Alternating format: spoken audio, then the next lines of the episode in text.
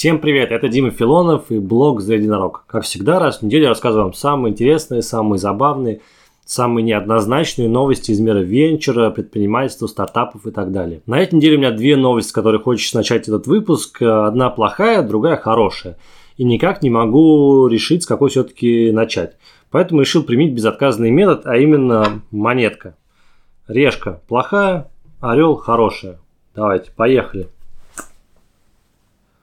Решка. Ну что ж, начинаем с плохой. На этой неделе прошли обыски в белорусском стартапе PandaDoc в его минском офисе. Чуваков обвиняют в неуплате налогов. Тут важна предыстория этого вопроса, поэтому вернемся чуть назад. Некоторое время назад основатель этого стартапа Микита Микада Э, выступил с заявлением, что он готов компенсировать и как-то финансово поддержать силовиков, которые хотят уйти с госслужбы, и им не хватает денег на жизнь, и если это проблема, то Микита сказал, чуваки, не парьтесь, пишите мне там в личку или как-то еще кидайте заявку, я вам помогу финансово. Но сейчас, похоже, империя нанесла обратный удар и все-таки вдарила по сервису PandaDoc, в отместку на заявление Микиты. Ну, как бы чувак решил в открытую тягаться с Лукашенко, как бы на весь мир раструбил, что он поддерживает силовиков, и вот, пожалуйста, ответочка пришла, и чуваков задержали. Дела обстояли так, в офис PandaDoc пришли силовики, проводили там обыск, пытались разблокировать компьютеры, не давали сотрудникам звонить по мобильным телефонам, Параллельно выцепили из дома несколько сотрудников, э, задержали их, увезли в неизвестном направлении. Сейчас выяснилось, что на них завели уголовное дело, по этому уголовному делу, по этой статье им грозит от 5 до 12 лет лишения свободы. Адвокаты стартапа говорят, что обвинения вообще бредовые, но все мы знаем, и, скорее всего, в Беларуси правосудие не лучше, чем в России. Пока все это разберется, несколько месяцев все-таки придется посидеть э, в СИЗО или как это называется в Беларуси. Вообще, конечно, странно со стороны Лукашенко нападать на айтишников, потому что последние несколько лет все только говорят, что для Беларуси IT – это такая новая супер отрасль, которая может вывести экономику вперед, что местные чуваки пилят стартапы, им тесно на рынке Беларуси, они сразу выходят в Европу, в Америку, получают высокие оценки. Но вот PandaDoc, наверное, один из самых известных примеров.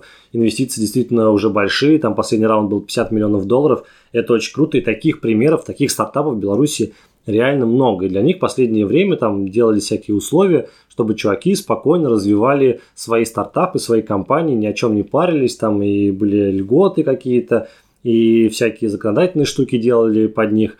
В общем, э, развивали IT-отрасль как могли, и сейчас государство наносит по ней огромный удар. Чем это грозит? Ну, опять же, появилась новость на этой неделе, что количество белорусских разработчиков, белорусских IT-специалистов, которые хотят попасть на работу в Россию – увеличилось в 5 раз. То есть люди реально хотят уехать из страны и работать э, в другой стране. Им не нравится работать в Беларуси при нынешнем строе. Но что самое удивительное, если в Россию выросло в 5 раз количество обращений, то вообще-то Россия это не приоритетное направление. Многие белорусские разработчики хотят попасть там в Польшу, в страны Прибалтики, в другие европейские страны. И туда обращений на порядок больше, чем в Россию. То есть айтишники ринулись из страны из-за того, что там происходит. Люди хотят нормально работать в нормальных условиях, получать за это нормальные деньги и ни о чем больше не париться. Им не нравится нынешний строй в Беларуси. Об этом, собственно, говорил и Микита. Он говорил, что если Лукашенко останется у власти, то весь стартап PandaDoc, он уедет из Беларуси. Я думаю, что таких стартапов еще наберется приличное количество, и власть, когда она наносит удар по такому стартапу, она только подталкивает своих же крутых сотрудников, своих крутых разработчиков валить из страны.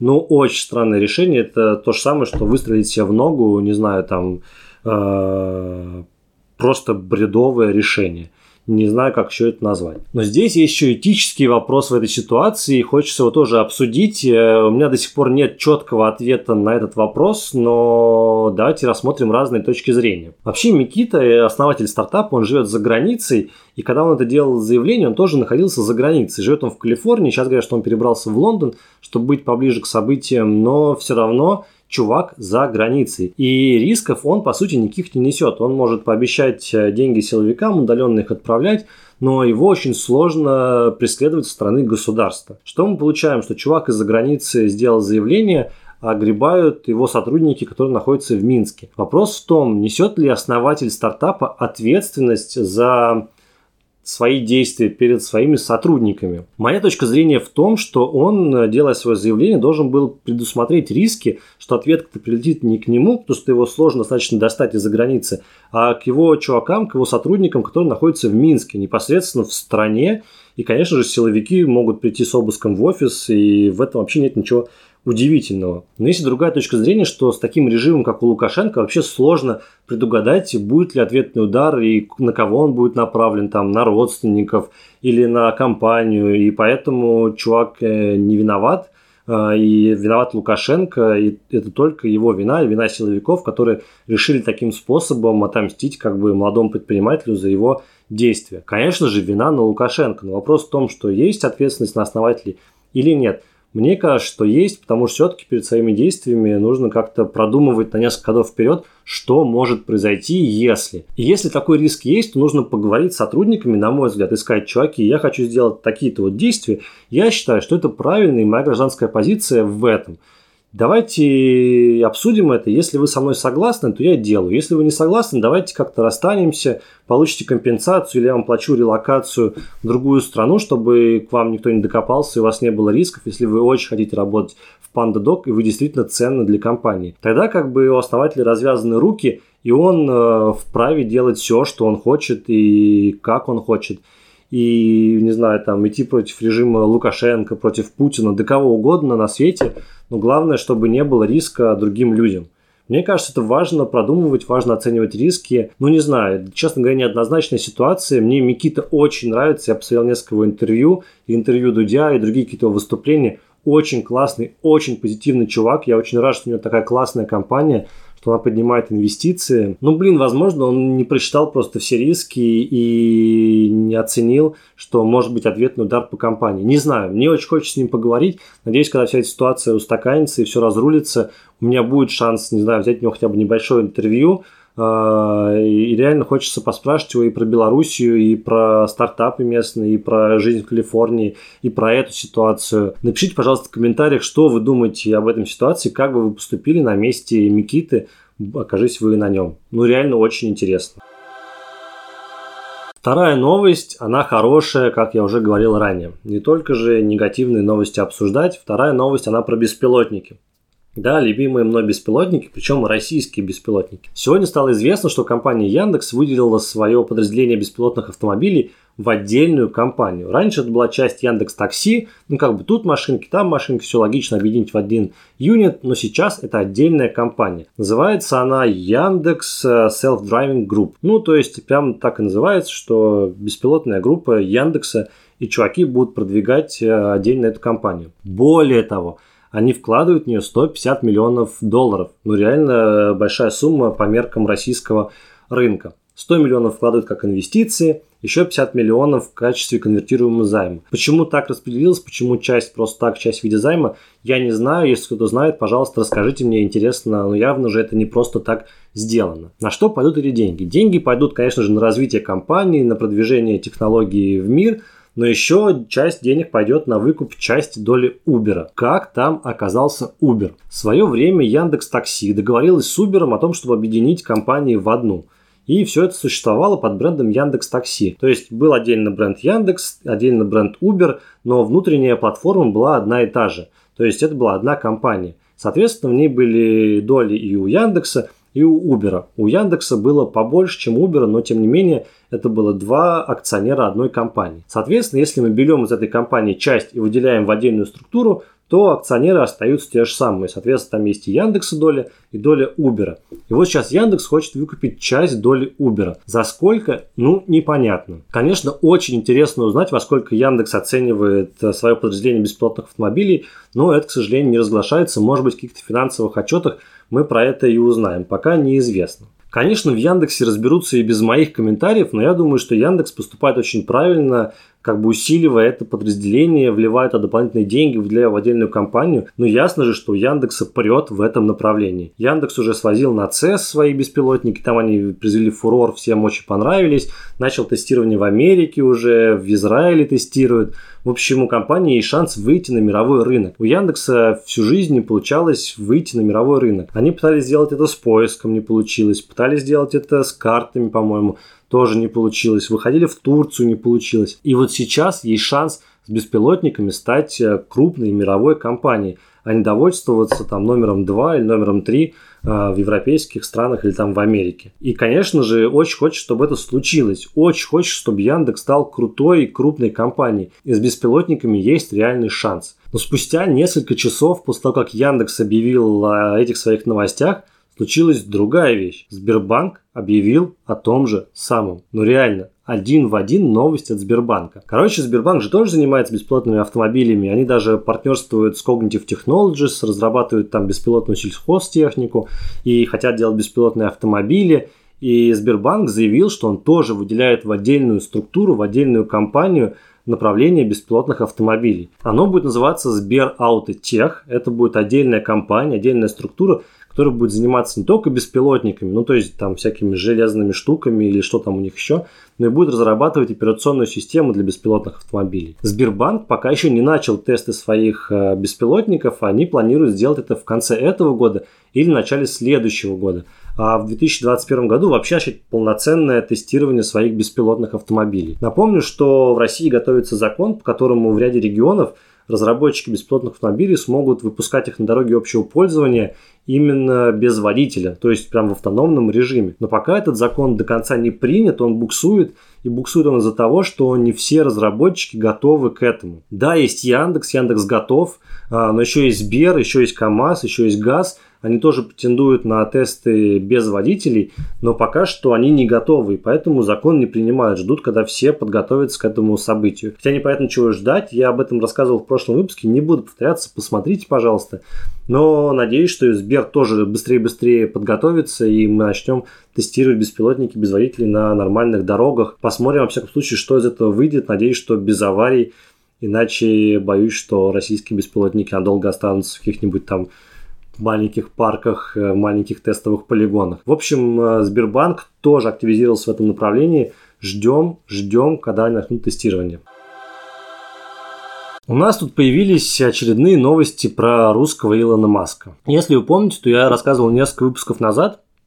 Пожалуйста, полистайте видосы и посмотрите, если интересно. В общем, есть чувак, Олег Мансуров. Он всю жизнь занимался организацией хакатонов. У него была компания Хакатон. Не сказать, что успешно она там вся в убытках. И тут он заявляет, что он будет делать вместе с партнерами легкие ракеты для запусков спутников в космос.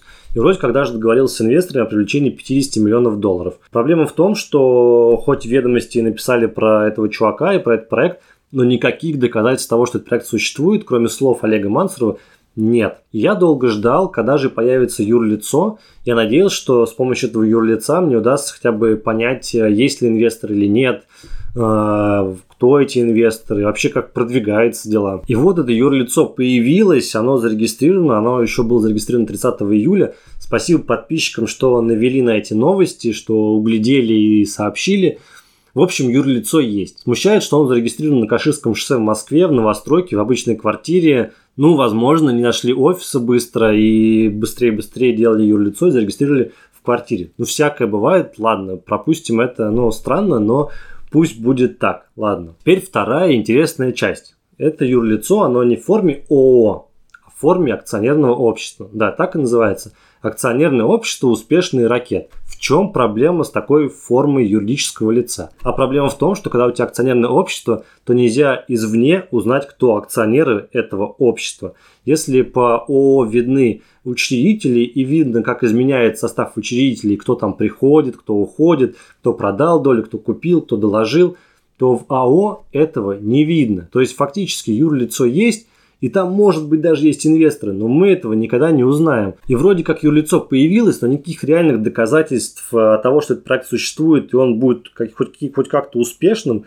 ну или хотя бы какая-то реальная попытка сделать эти легкие ракеты, у нас не появилось. Ну что ж, будем дальше ждать э, каких-то доказательств существования успешных ракет, точнее того факта, что ведется разработка, и эта разработка имеет шансы на успех, скажем так.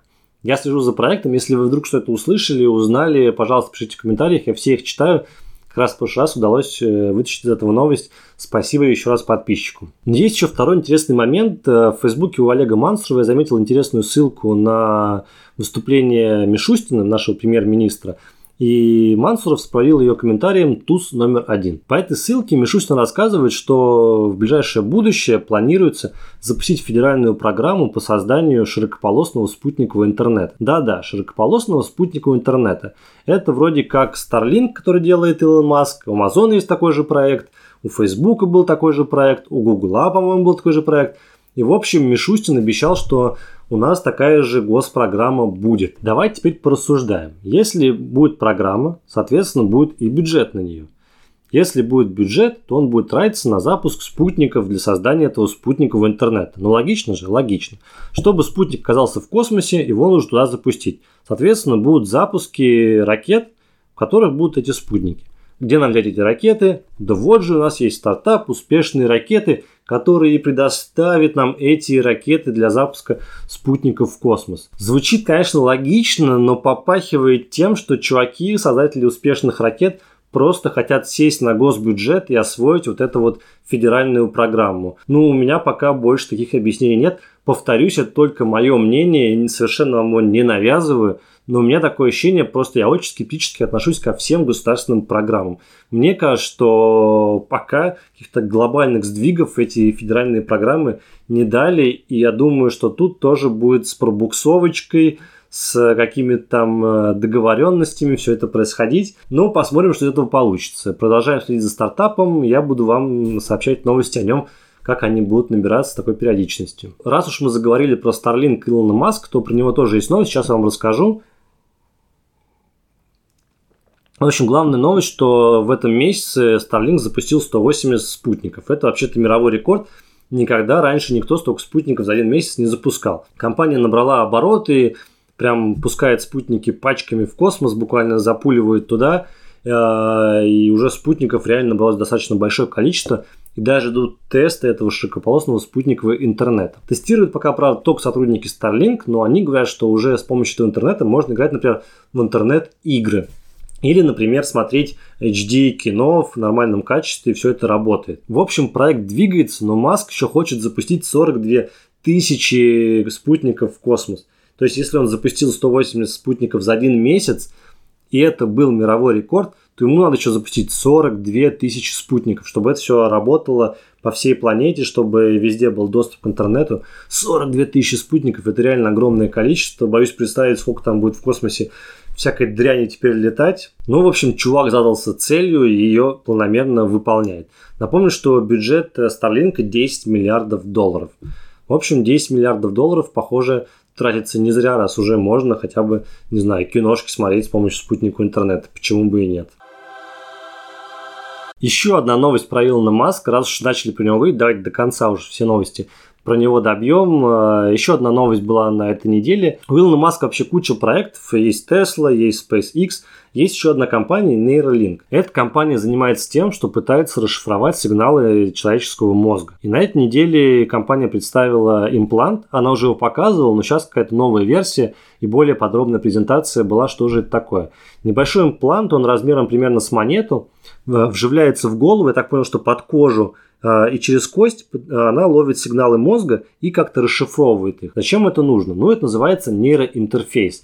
В общем, можно ничего не делать, не говорить, а, например, силой мысли включить там телевизор, камеру, не знаю, переключить э, страницы в интернете или еще что-то сделать. Илон Маск говорит, что с помощью этой штуки, этого чипа можно лечить разные болезни, например, болезнь Альцгеймера. В общем, все эти штуки, где нужно распознавать сигналы мозга. Чип уже тестируется на свиньях, уже там показывали свинку, которая бегает с этим вживленным чипом. Вроде как э, все нормально, вроде как жива. Одной свинье даже удалили уже чип после того, как установили, она вроде как тоже жива. Но, честно говоря, опытов над людьми еще не было, и я с ужасом жду, кто же станет первым чуваком, которому живет этот чип. Конечно, звучит как так крипово вживить чип в голову. Я слышал, что вживляют чипы в руки, там, в плечи, в ноги, куда-то еще.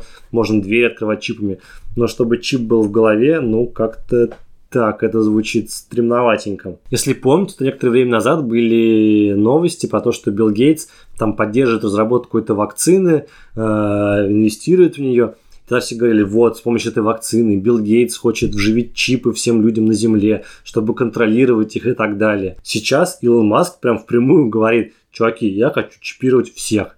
ну реально всем вживить чипы. Все таки блин, крутая идея, давайте мне. В общем, у чувака просто отличный имидж, и он может делать вообще любую дичь, и все будут, э, не знаю, с каким-то том стоять, слушать его и говорить, да, пожалуйста, вживи мне чип в голову. Вот такие вот новости про Илона Маска. На этом про него все. Надо переходить к следующим новостям. Есть тоже много всего интересного. Группа компании Pretec, надеюсь, так она читается правильно, ее основатель это Игорь Рыбаков и еще Андрей Яшинский. Про Андрея Яшинского, честно говоря, не знаю. А Игорь Рыбаков – это известный блогер, во-первых, миллиардер, основатель Техно Николь, в общем, известный такой деятель-предприниматель. И они инвестировали 4 миллиона долларов в стартап, который называется Сказбука. Как азбука и сказка Сказбука. В общем, чуваки делают приложение для детей. Оно может учить их азбуке, арифметике и другим каким-то вещам – и самое удивительное, они уже реально достаточно много зарабатывают. В прошлом году у них выручка была 250 тысяч долларов, и в этом году они хотят увеличить ее в 10 раз до 2,5 миллионов долларов. Еще более удивительно, что 57% клиентов у них находится в США. Ну, то есть реально такой успешный стартап. Я почему-то раньше про него никогда не слышал. Надеюсь, у чуваков все получится, они выйдут на глобальный рынок и покажут всем, как делать приложение. Вообще, это целая проблема найти отдельное приложение для ребенка. Помню, когда моя дочка была маленькой, но это прям реально, я часами залипал э, во всяких апсторах, пытался найти клевое детское приложение, там, со сказками или какое-то обучающее, но либо хреново сделано, хреново нарисовано, либо куча рекламы и непонятно, как это отключить, либо они какие-то безумно дорогие, что ну вот реально за вот такое не хочется платить какую-то там гигантскую сумму денег. Ну реально не стоит того приложения. Ну, в общем, предложений не так много. Я думаю, что это достаточно большой сегмент, и родители готовы платить за такие приложения. Но только нужны реально классные, удобные, стильные приложения, которыми хочется пользоваться. И люди реально им будут пользоваться. Похоже, Сказбука открыла для себя этот сегмент и планомерно туда долбит, долбит, долбит. Надеюсь, что все получится у ребят. Надеюсь, что появятся другие разработчики, чтобы таких приложений было как можно больше. Следующая новость вообще реально смешная. На самом деле она не очень смешная, но ситуация смешная. Как говорится, картинка смешная, ситуация страшная. Вот это прям про это. Короче, правительство поручило Минкомсвязи проработать э, такой государственный онлайн-сервис для организации похорон. Ну, если, не дай бог, кто-то умер у вас – вы заходите на сайт, типа как на госуслуги, и там можно там найти место на кладбище, заказать там какие-то ритуалы и прочее, прочее, все это оплатить онлайн. Ну, звучит удобно. Но случилось непредвиденное препятствие – похоронная мафия. Вот эти компании, которые исторически зарабатывают на этом сегменте, они, конечно же, воспротивились Минкомсвязи, и никакой им онлайн-сервис не нужен, потому что понятно, что как только появится такой онлайн-сервис государственный, то их бизнес тут же умрет. Ну и, конечно же, им это не нравится. Не знаю, чем это все закончится. Вот сейчас Минкомсвязи пожаловалась в правительство, говорит, что нам мешают развивать такой сервис. Э, будет, чувствую, знатная война за этот сегмент, потому что чуваки из похоронных всяких услуг не сдадутся. В России уже было несколько попыток сделать какие-то стартапы, которые э, работали бы вот с этой темой кладбища, ритуальных услуг, похорон, но все они померли, погибли, так и не взлетев. Сейчас Минкомсвязи встал на эту дорожку. Реально интересно посмотреть, как она будет воевать с похоронной мафией. Напоследок расскажу вам про еще один интересный стартап. Называется он Climax Food. Он поднял 7,5 миллионов долларов. Сумма для мирового венчура не такая уж и большая. И вообще это седовый э, раунд для стартапа. Почему же я вам про него рассказываю? Ну, это такой рассказ авансом. Очень интересно у него основатель и очень интересно, над чем работает этот стартап. Чуваки с помощью Data Science пытаются делать аналоги пищи животного происхождения. Вот есть искусственное мясо, искусственное молоко. Чуваки пытаются расширить линейку, сделать другие продукты, которые будут вроде как из растений, но по вкусу будут как э, из животных. Не очень понятно, как это можно делать с Data Science. Вот сейчас они работают над рецептом сыра, который бы по вкусу, по консистенции был бы идентичен э, привычному из молока, но который был бы сделан из разных трав. Не очень понятно, как это можно сделать с помощью Data Science, там, не знаю, там искусственный интеллект, э, Big Data, что у них там еще есть, какие технологии в этих Science. Надеюсь, что рано или поздно выйдет э, какой-то большой текст про этот стартап, не знаю, интервью с основателем или еще что-то, который расскажет нам суть технологии, но вообще как-то вот заинтересовал меня этот момент. Второй интересный момент – это основатель этого стартапа. Чувака зовут Оливер Зан.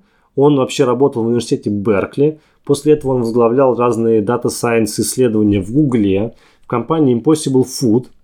Impossible Food – это как раз компания, которая делает замену мяса и замену, сейчас они делают еще замену рыбе и вообще вот всяким э, мясным, молочным продуктам. Они пытаются расширить свою линейку. Вот есть Beyond Meat, наверное, самый известный стартап, который делает э, искусственное мясо. Есть вот Impossible Food, второй такой по величине стартап. В общем, чувак успел э, поработать и там, и в Гугле. Сейчас вот делает э, новый свой проект.